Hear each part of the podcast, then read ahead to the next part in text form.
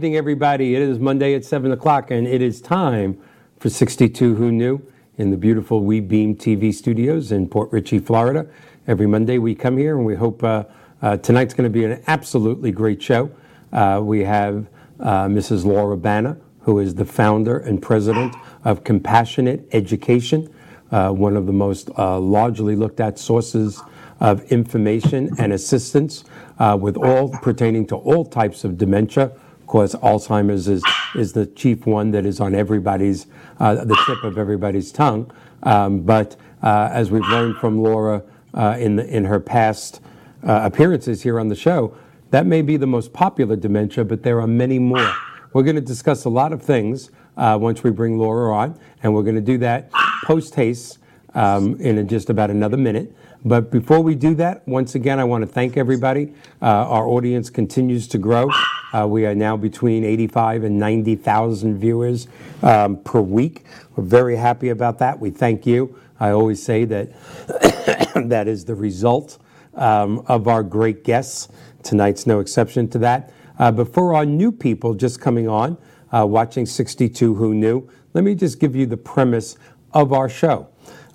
Basically, as we approach retirement, as we approach the age of 62, hopefully you've been preparing for many years before that, but at age 62 is when we start thinking, should we take Social Security now? Should we defer it for later? Do we have enough life insurance? Do we need life insurance at this age? Have we saved enough money? Should our investments be chancy and risky? Should they be in the stock market? Should they be in annuities? Should they be in bonds? When I turn 65, do I need a Medicare supplemental policy? Is there a difference between them? Do I need long-term care insurance? Should I consider a reverse mortgage? The point of this show is every generation, including ours, our parents, their parents, their parents, had the same questions as they approached the age of 62. My generation, me being 61 and a half years old, has one different obstacle, one different hurdle to overcome. And what is this generation's obstacle that is so different than our parents and grandparents? Longer lifespans. Thanks to advances in medical technology and scientific technology, breakthroughs in the scientific world, age, longer lifespans is a fact, and it's a double-edged sword. It's a mixed blessing. In fact, many polls show that if you live to be 65 years old in the United States of America, live to be 65, you have a 50-50 shot at making it to 90. Well, let's do the math on that. 65 from 90 is 25 years. 62 from 90 is 28 years. So that's what 62 Who Knew is. Who knew at 62? You may have 25 to 30 years still left here. That's half the time you've been alive. And the fact is, less than 1% of the United States of America can live from 62 to 90 without some sort of extra source of income. Living for the next 25 or 30 years in a high quality of life is next to impossible for more than 99% of this country. That's why you see so many people in their 60s, like me, 70s, 80s, still working. This show brings on a different guest every week. We repeat guests, obviously, especially our more popular ones, like tonight's guest, to discuss the very, very prevalent and relevant things in our lives. Social Security, long-term care insurance, reverse mortgages, life insurance, Medicare, Medicare supplemental policies, health, travel, population, food, everything that it takes to get from 62 to 90. Because who knew at 62 we still had another 25 or 30 years to go? So that's our premise to the show. Thank you for everybody that keeps tuning in, and to those of us, to those of you that are new, we think you're going to enjoy tonight. Tonight's guest, as I said in our pre-introduction, is Mrs. Laura Banner. Laura is the founder and president. Wait a minute, got to take a drink. Sore throat. There's Laura. Of Compassionate you know you're getting old when you choke on nothing. Of Compassionate Education, which has become a national source for references on the topic of not just Alzheimer's, but dementia of all types. Mrs. Banner actually travels the country lecturing on this and has become, in the medical community, a well-known national expert on this topic. And before I welcome Laura officially, she's up on the screen, I have to say that, we all know people dealing with cancer. We all know people dealing with kidney problems, with this, with that, with diabetes, high blood pressure. These are very, very serious problems. But I would take any one of them over Alzheimer's or dementia. This disease shows no mercy. It doesn't care what color you are, what religion you are, what financial status you are. It's on everybody's mind. And sometimes it's correct and sometimes it's not. Oh, Grandpa may be getting dementia. No, as Laura has taught us, Grandpa may just be getting old, and there may just be many, many other reasons for what he's going through. But this is a topic that touches everyone, every family. So without further ado, welcome, Laura. Thank you for coming back. Thanks for inviting me. You're very welcome. So, if we were to talk 10 years ago, we start sometimes the same, but the prevalence of this topic, the relevance of this topic, 20 years ago, even 15 years, Alzheimer's, I knew somebody once that had it, but it truthfully is, I think, maybe the number one fear in America for older people. Let's talk a little about the prevalence of what you do. So what I tell people all the time is, until it actually affects you personally, whether you're the one who is having some memory problems, maybe it's a parent, maybe it's a spouse, maybe it's a neighbor, but until it really hits home, most people, it doesn't hit their radar. Yeah, they're aware of it. There's a good cause out there. Alzheimer's Association is certainly making their presence known. But until it hits you, people don't really understand the impact of it. It impacts absolutely every aspect of your life. Certainly right now, we have a global concern, this pandemic that's going around, the COVID-19. Mm-hmm. But let's back up about maybe even just a month ago. We could probably go back 2 weeks ago. Mm-hmm. We were aware of something going on in China. Depending on where you lived in the United States, if you're on the West Coast, you were more aware of it. East Coast, we were spared initially. Now everyone's talking about it. Now everyone is rushing to the store. They're buying their hand sanitizer. They're trying to stock up on their non-perishables because all of a sudden it is relevant to us.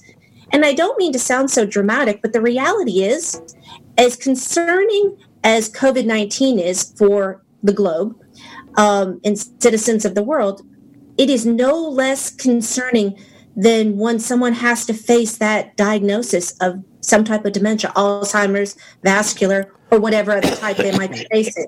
Literally overnight, their world has fallen apart.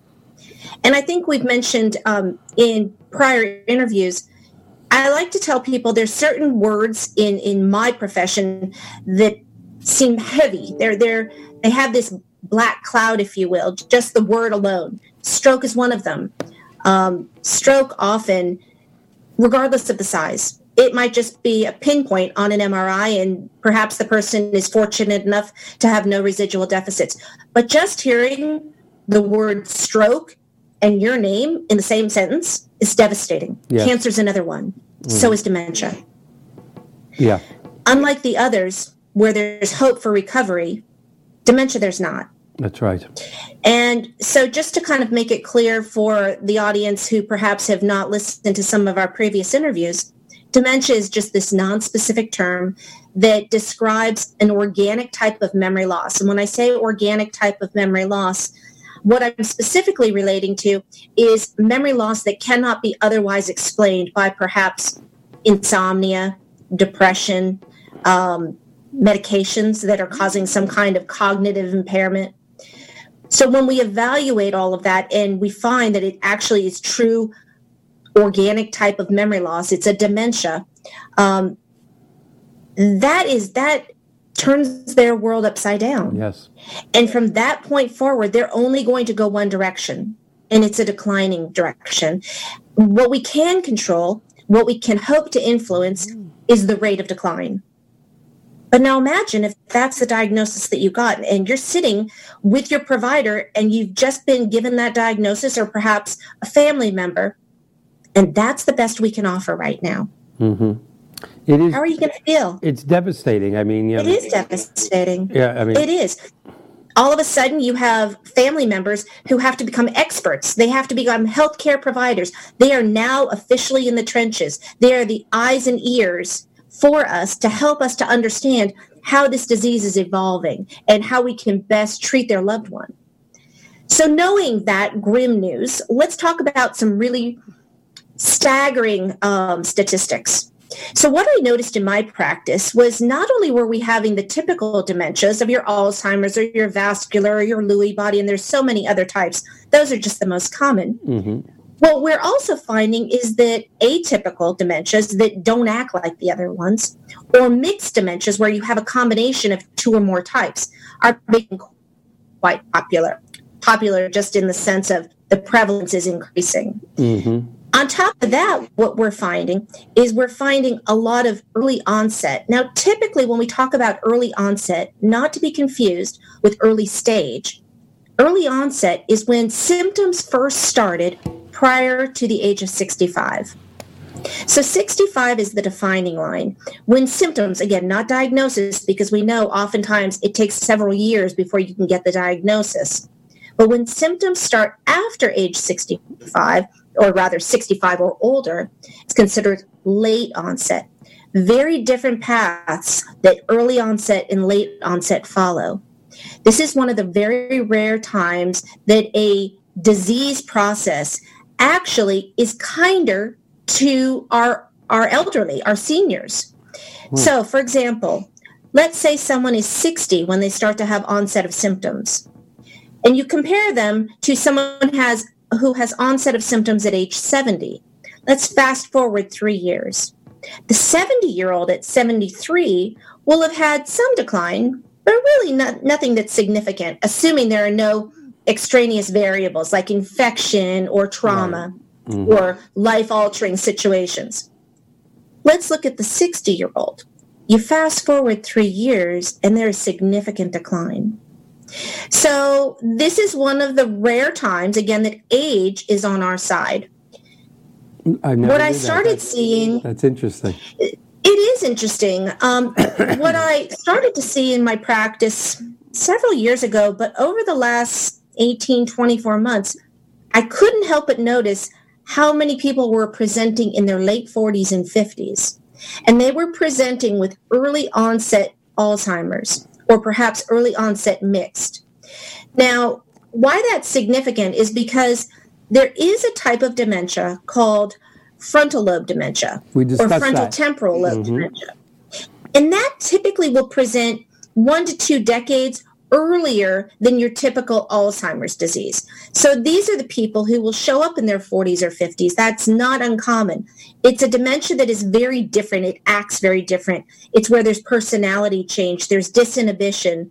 Memory is actually relatively intact, but the filter is gone with those individuals. So now we've talked about early onset, late onset, and frontotemporal. But now we're seeing these people show up in their 40s and 50s, early 50s. And there's definitely a trend going on. I actually read an article over the weekend, and it said that the increase in those early Alzheimer-type patients is up 300%. Up 300%. So remember what I said, how early onset progression is fast. Well, imagine if you have early onset, and that's just my terminology, but right. How fast they progress. And these are patients that it's not uncommon to see them, diagnose them, and within 3 to 5 years, they've passed. Let me ask a question. It's heartbreaking. I know it's probably too soon for these type of statistics, but as the trend seems to be getting, correct me if I'm wrong from what you're saying, younger and younger, do you think it is just the stress of what life has become? I mean, I'm not bitching because, quite frankly, our family, and for those of the people in the audience that didn't realize, it's not a coincidence that Laura and I have the same last name.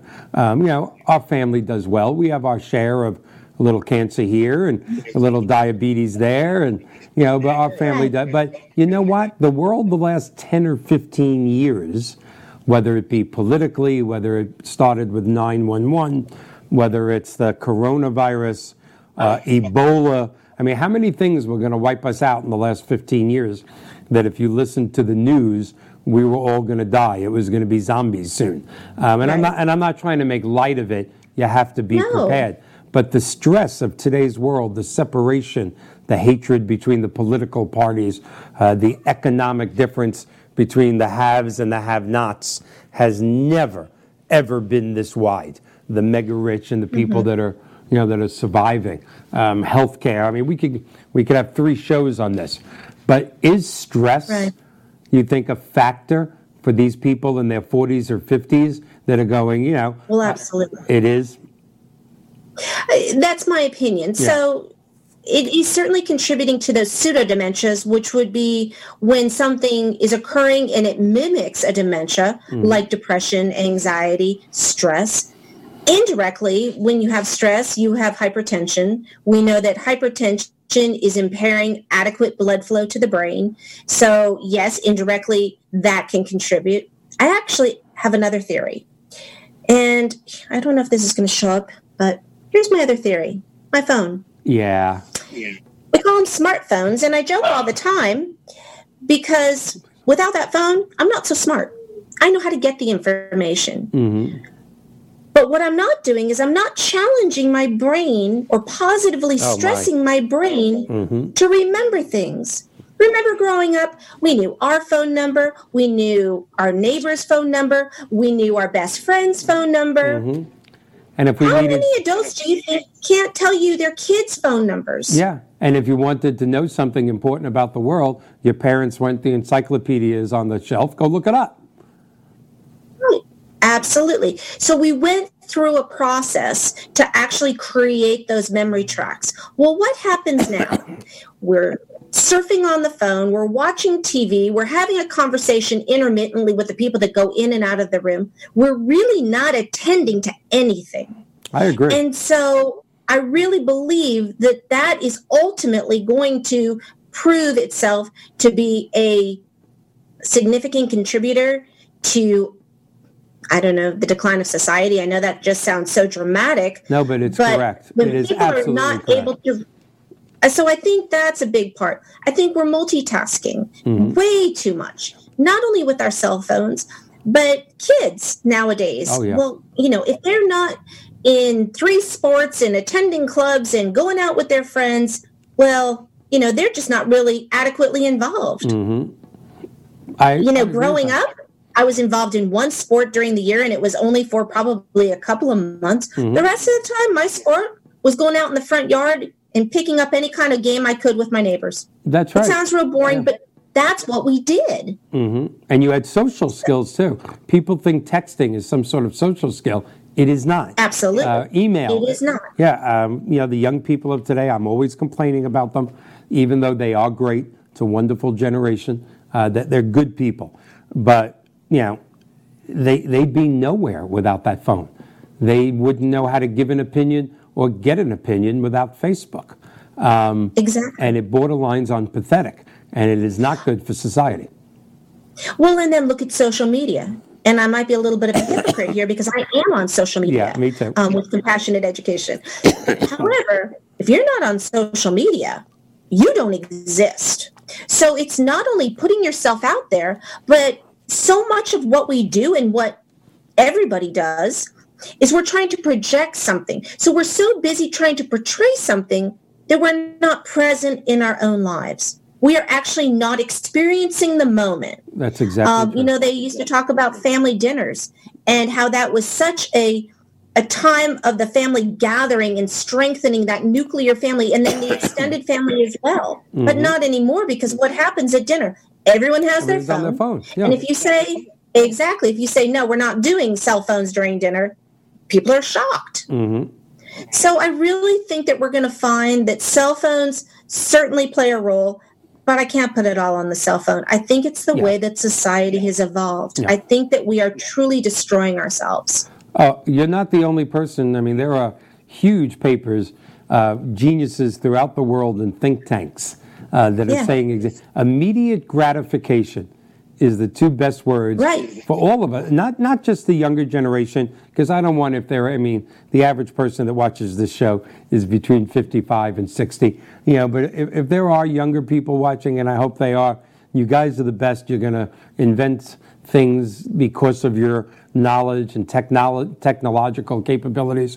You're going to invent things in the next 20, 30 years that makes my generation look like nothing. You're incredible people. But immediate gratification is now the new way, not just for young people, for all of us. Mm-hmm. If I want to know what's happening in the world, we are. I have my phone set up, you know, for Fox News alerts and CNN news alerts, so I can get two opposite sides of what's happening in the world and then make my own decisions. But I have things set up for alerts when rates are going up, so I know in my mortgage company how many more people are dying from this virus. What's happening in the Mideast? My God, I won't even say our parents. When we were young, we had to wait for the 11 o'clock news. Now we have. It is all about immediate gratification. And I think that is really impacting our ability to create memory. Yes. On top of that, we are in this fast-paced world. And so it's not uncommon that you're getting several meals a week through a drive-through. Oh, yeah. Well, you know, they're not the most nutritious. They're not nutritious at all. And so is that impacting our brain health? Of course it is. Mm-hmm. So are we getting enough sleep? Probably not. Well, I probably am because I love to sleep.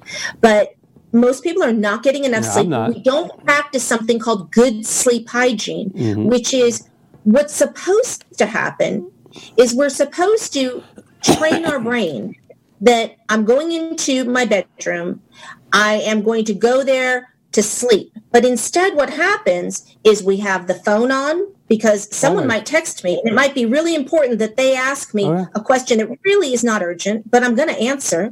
I'll have the TV on, and I might wake up several times during the night, and I don't have that static like we used to have. It's going to be a show. I may or may not stay up and watch it. I agree. We don't train ourselves that the bedroom is for intimacy and for sleep, and that's it. Yep. We need to establish routines. We need to go ahead when we're not having any impairment with our cognition and say, this is my routine, and you need to be very scheduled with that routine. For example, it's 10 o'clock. I'm going to go in. I'm going to wash my face, brush my teeth, put my pajamas on, and go to bed. And what happens is it develops this functional memory. And so the functional memory is how we know how to brush our teeth, because we learn that at a very young age. How do we know how to brush our hair? How do we know how to get dressed? Because we do it instinctually, but it was something that we learned. That's right. So as dementia progresses and we lose our ability to communicate our thoughts, that functional memory will kick in. So we really need to start now, regardless of what age now is for an audience, and get yourself into these routines. We need to start acting like it can happen to us, because it can. That's right. And so although there's no guarantee that it won't happen, what we can do is mitigate all the risk factors that we have control over. We have the same exact discussion with Mark Goldberg, Bill Comfort, about long-term care insurance. Nobody wants to think about it till it happens. And then, I hate to say it, it's too late.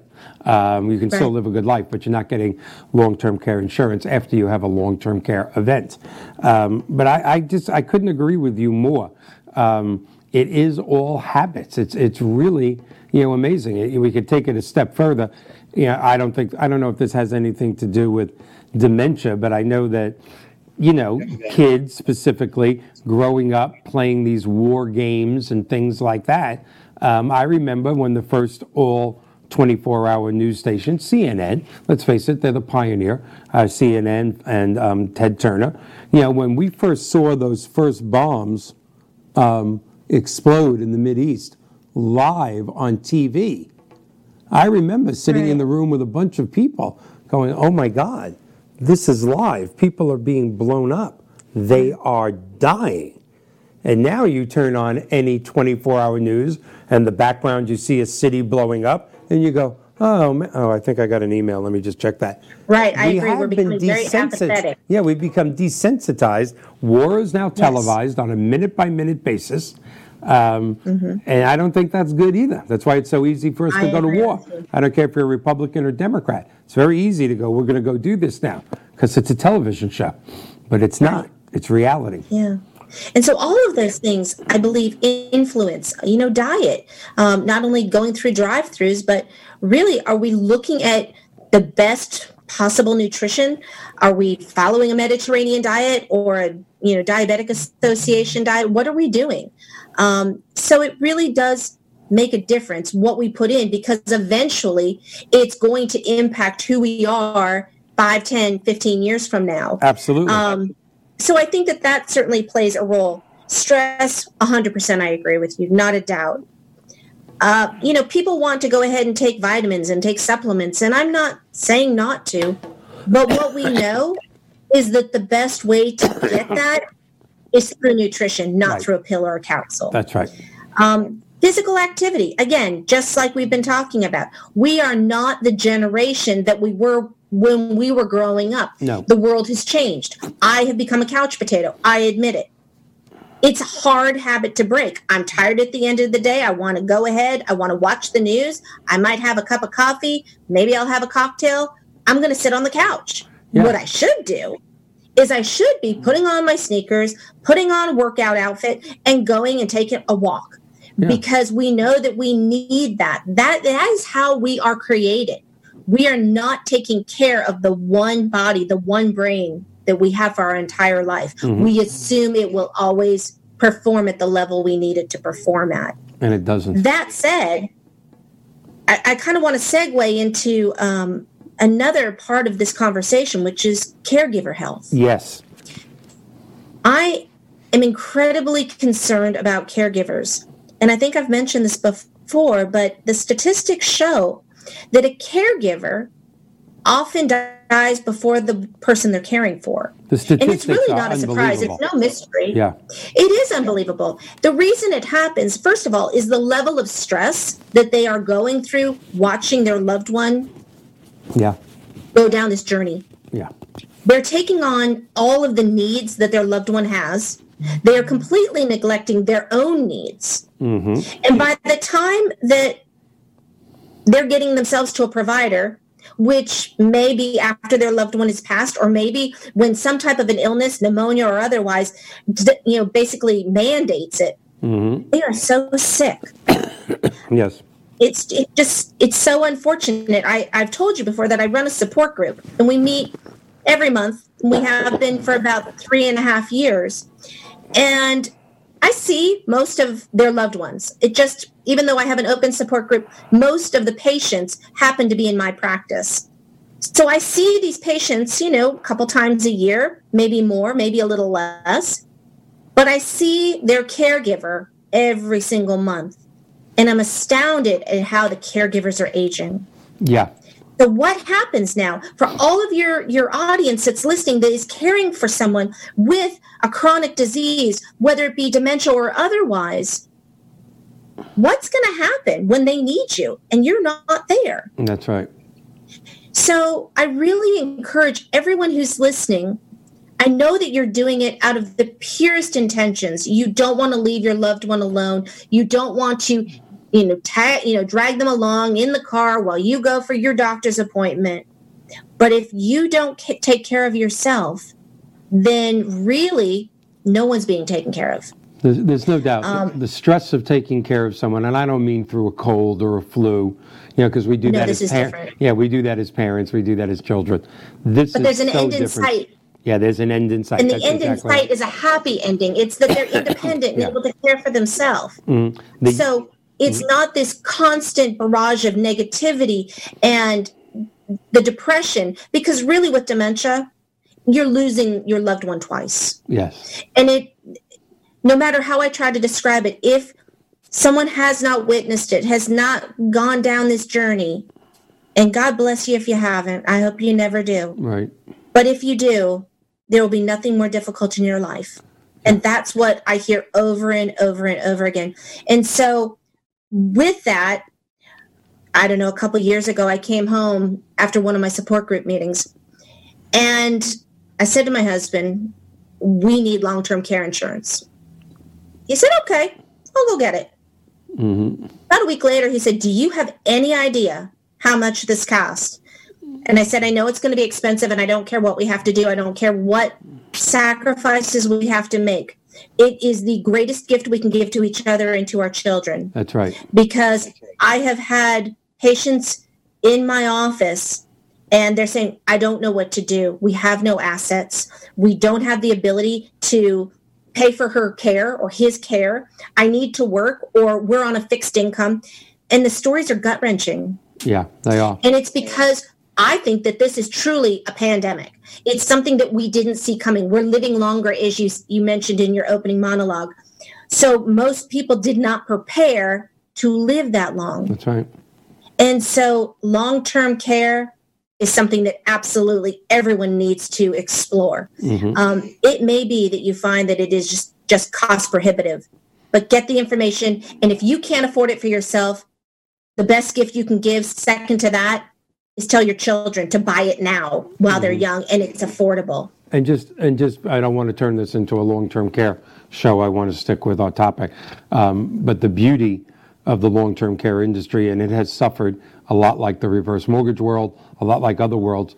But in the last 6 to 12 months, some of the main carriers have come back.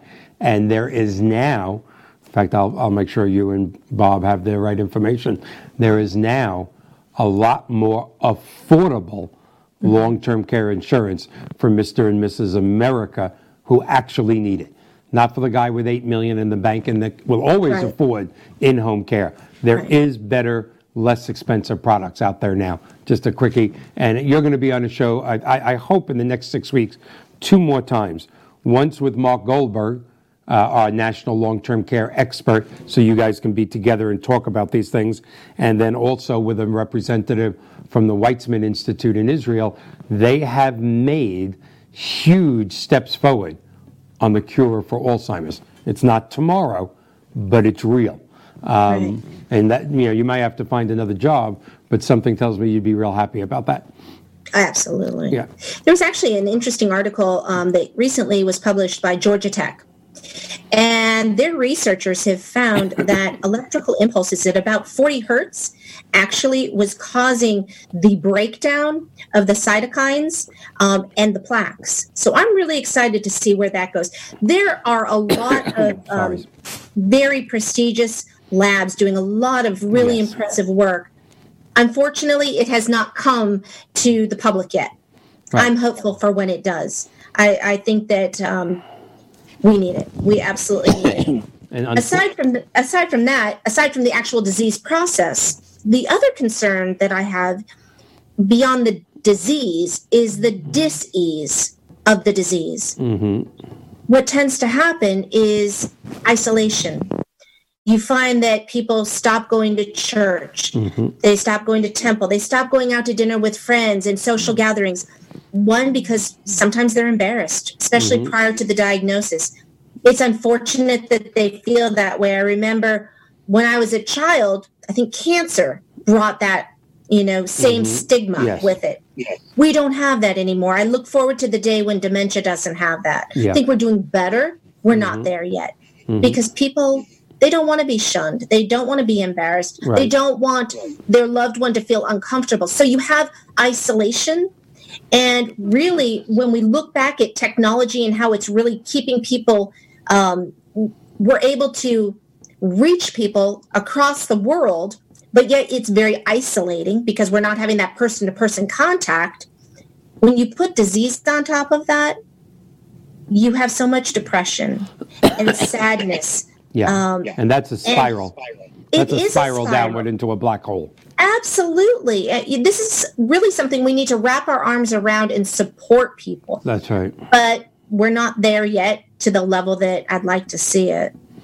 Yeah, this disease, like I tried to convey in the very beginning, but, there are no words for this. This, I don't care who you are. You could have, taken tickets on the Long Island Railroad for 40 years and retired. You could have been a doctor. You could have been a fireman. Yeah, you could have. It doesn't make a difference. Kindergarten teacher, this attacks everything that makes you a person. And when you're sitting in a group of people, and especially your peers or your friends that are in the same age group, or when Bob and I speak, because we're so close, every now and then you start talking about crazy stuff, and I read a lot about suicide and things like that. I don't understand suicide.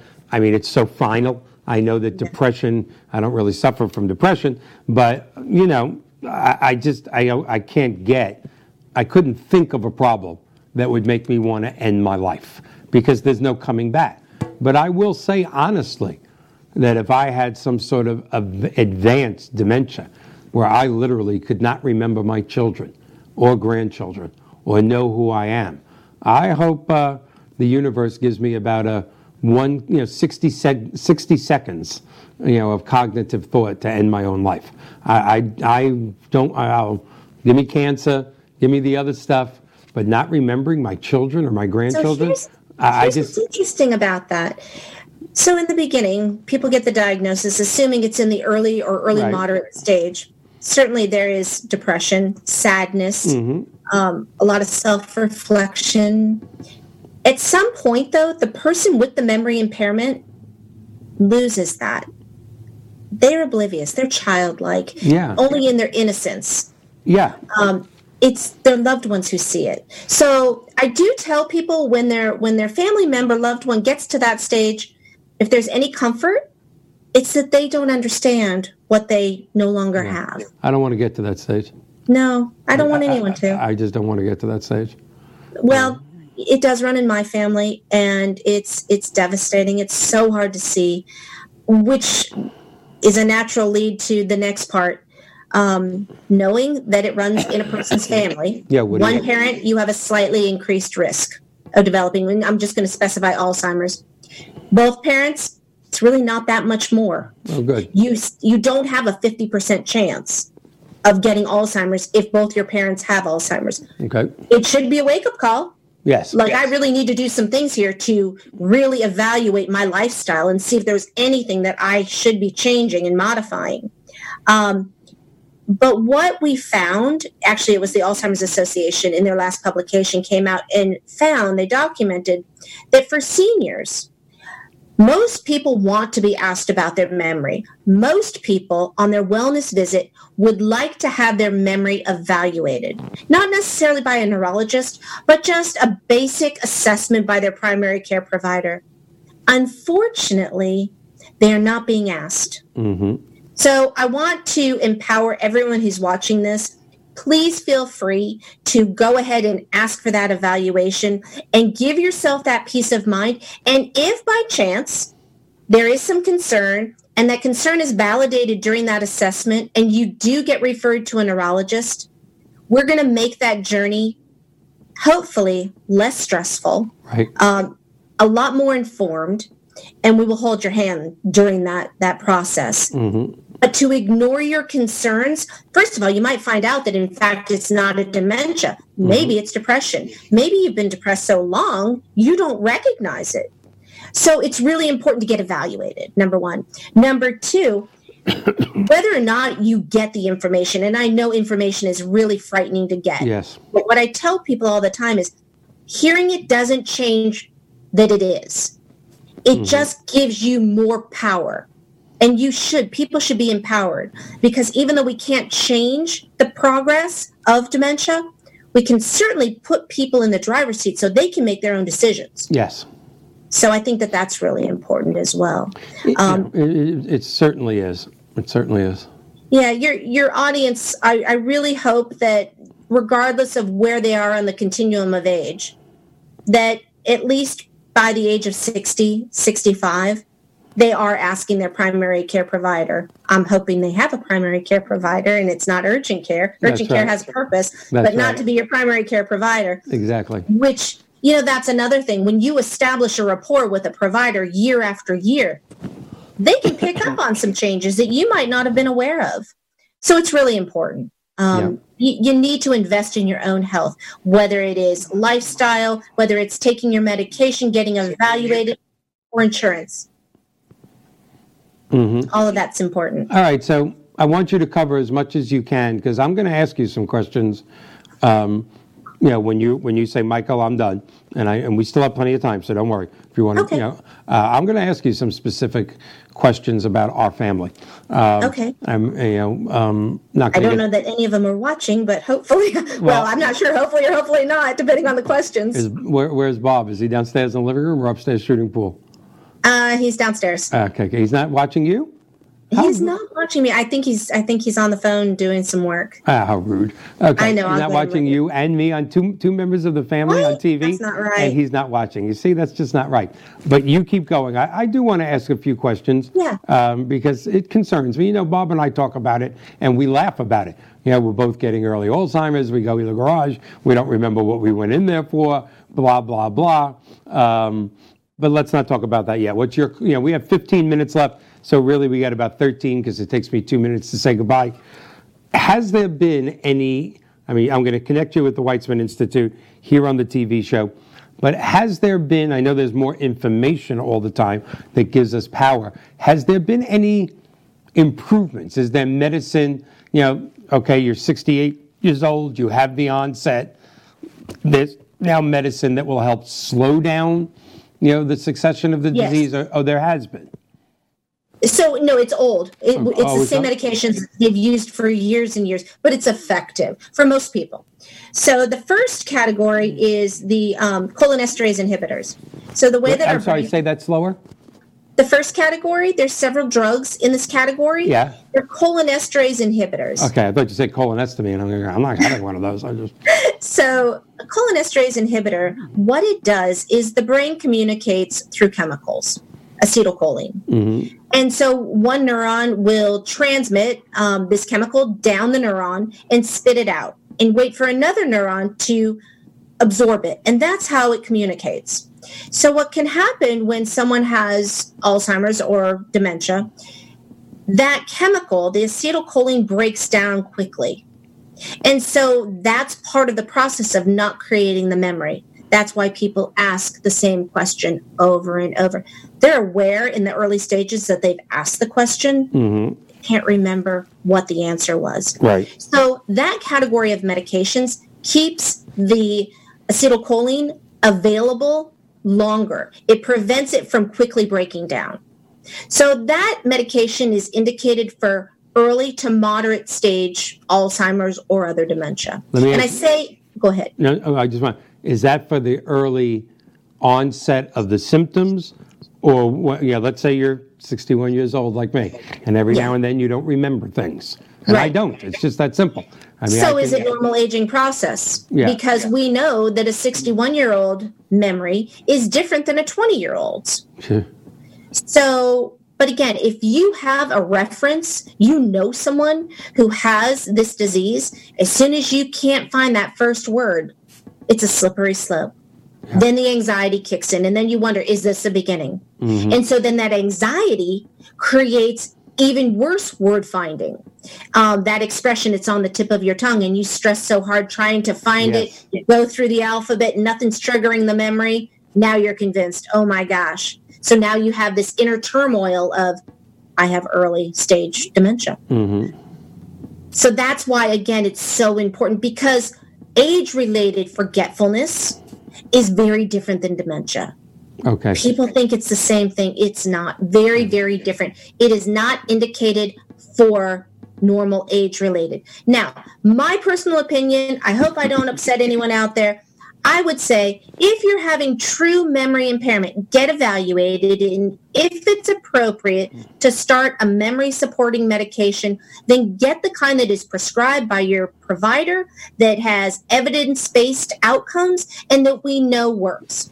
I believe that right now a lot of these drug companies and dietary supplement companies are tapping in on a fear and a need for the public.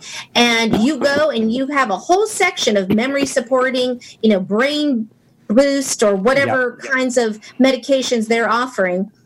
They're expensive. And people buy them because they think that they are doing something to help their memory. Just my opinion. And I tell my patients this, don't.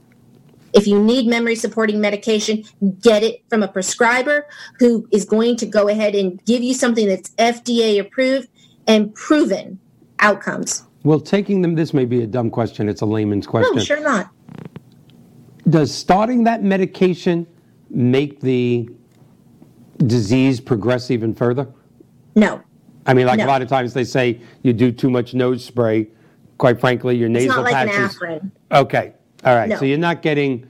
Yeah, okay. Oh, that makes me feel better. So it used to be hold off on starting the medication as long as possible. Yes, that's what I thought. Yeah. Because there was a thought that it only has benefit for 18 to 24 months. Right. So let's wait until mom, dad, brother, sister, sibling, spouse really needs it, then we'll do it.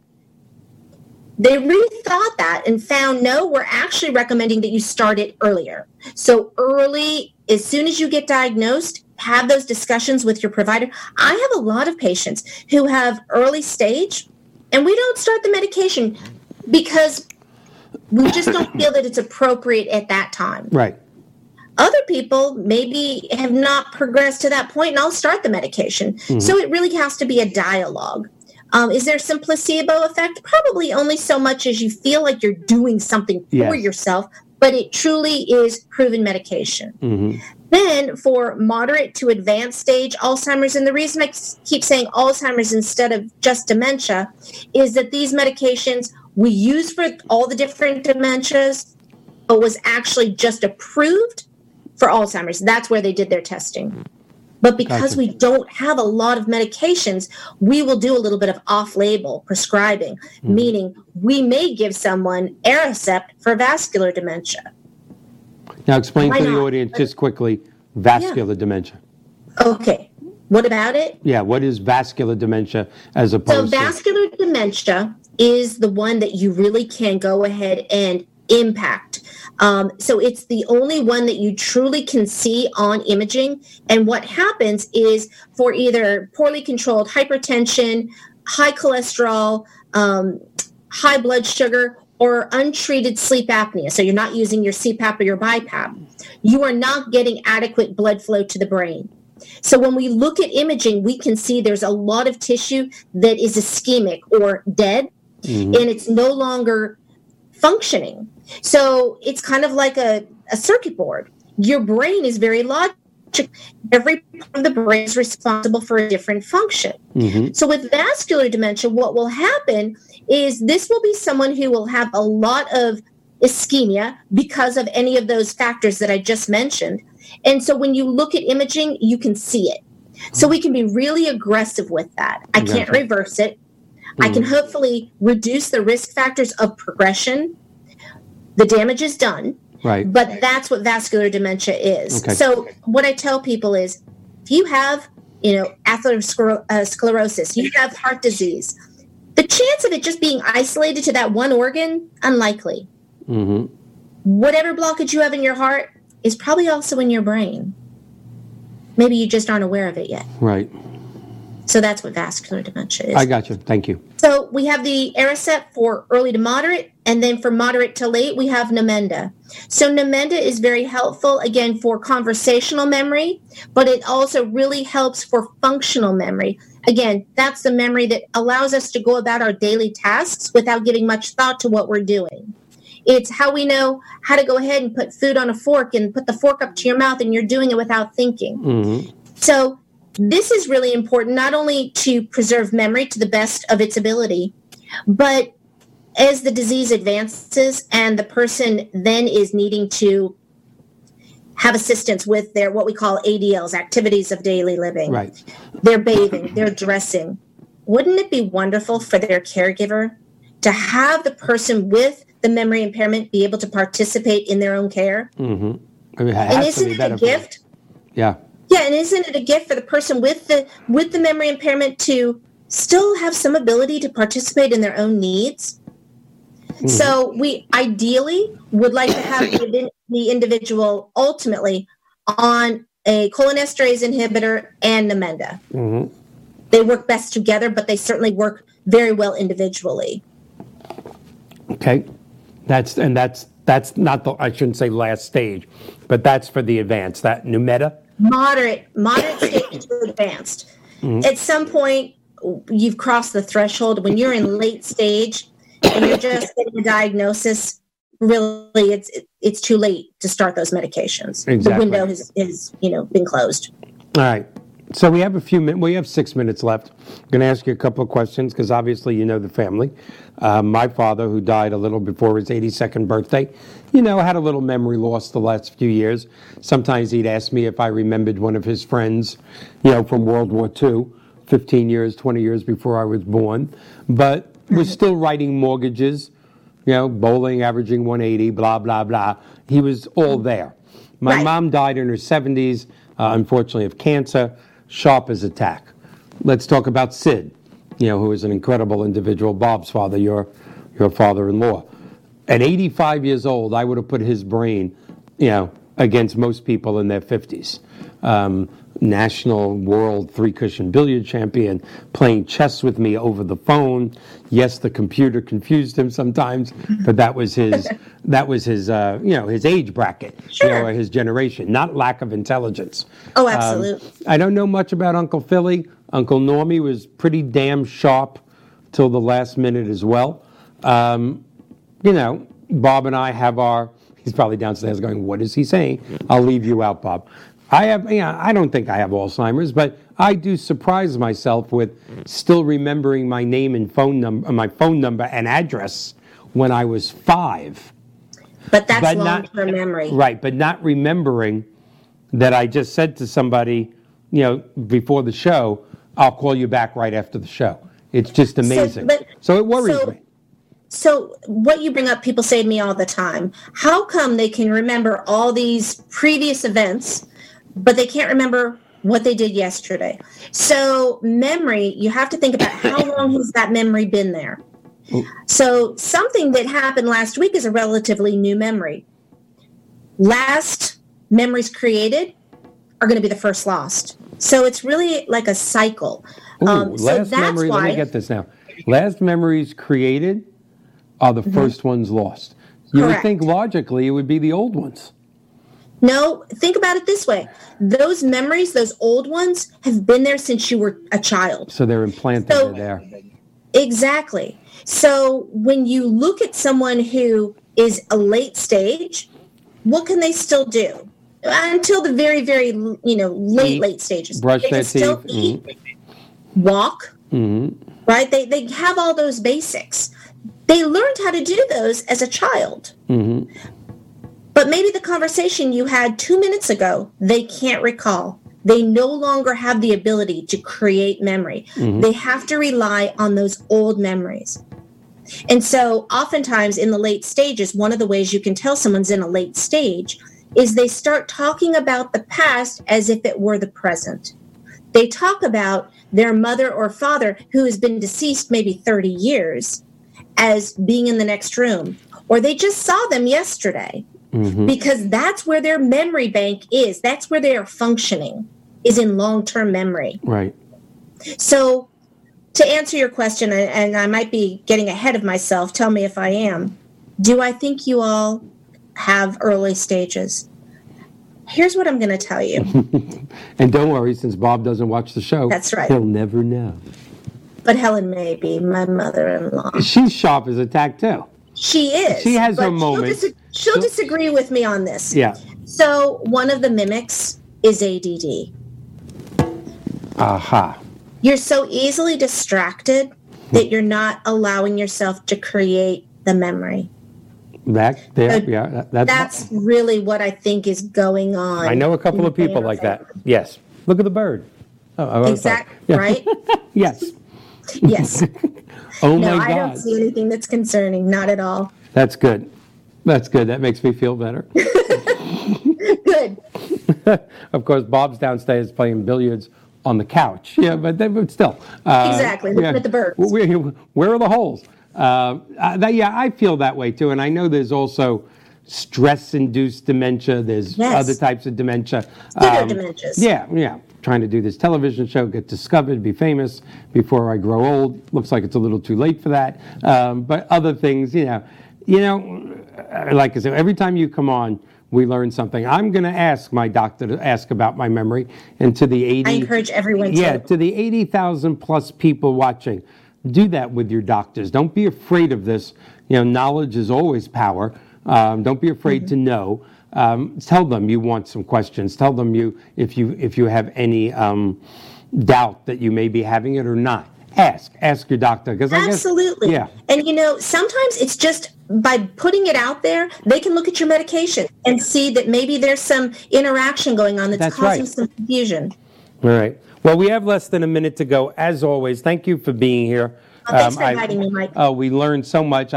We didn't bring up the website. 45 seconds to go. www.education.com. Please, if you have people, if you're worried yourself, if you have people in your family, go to this site. It has staggering things. Like it, subscribe to it, follow it. Laura puts up things during the week that fits all types of... I just know every one of these listeners are just going to go, oh my God, that's Uncle Bill, or that's my dad, or that's my grandfather.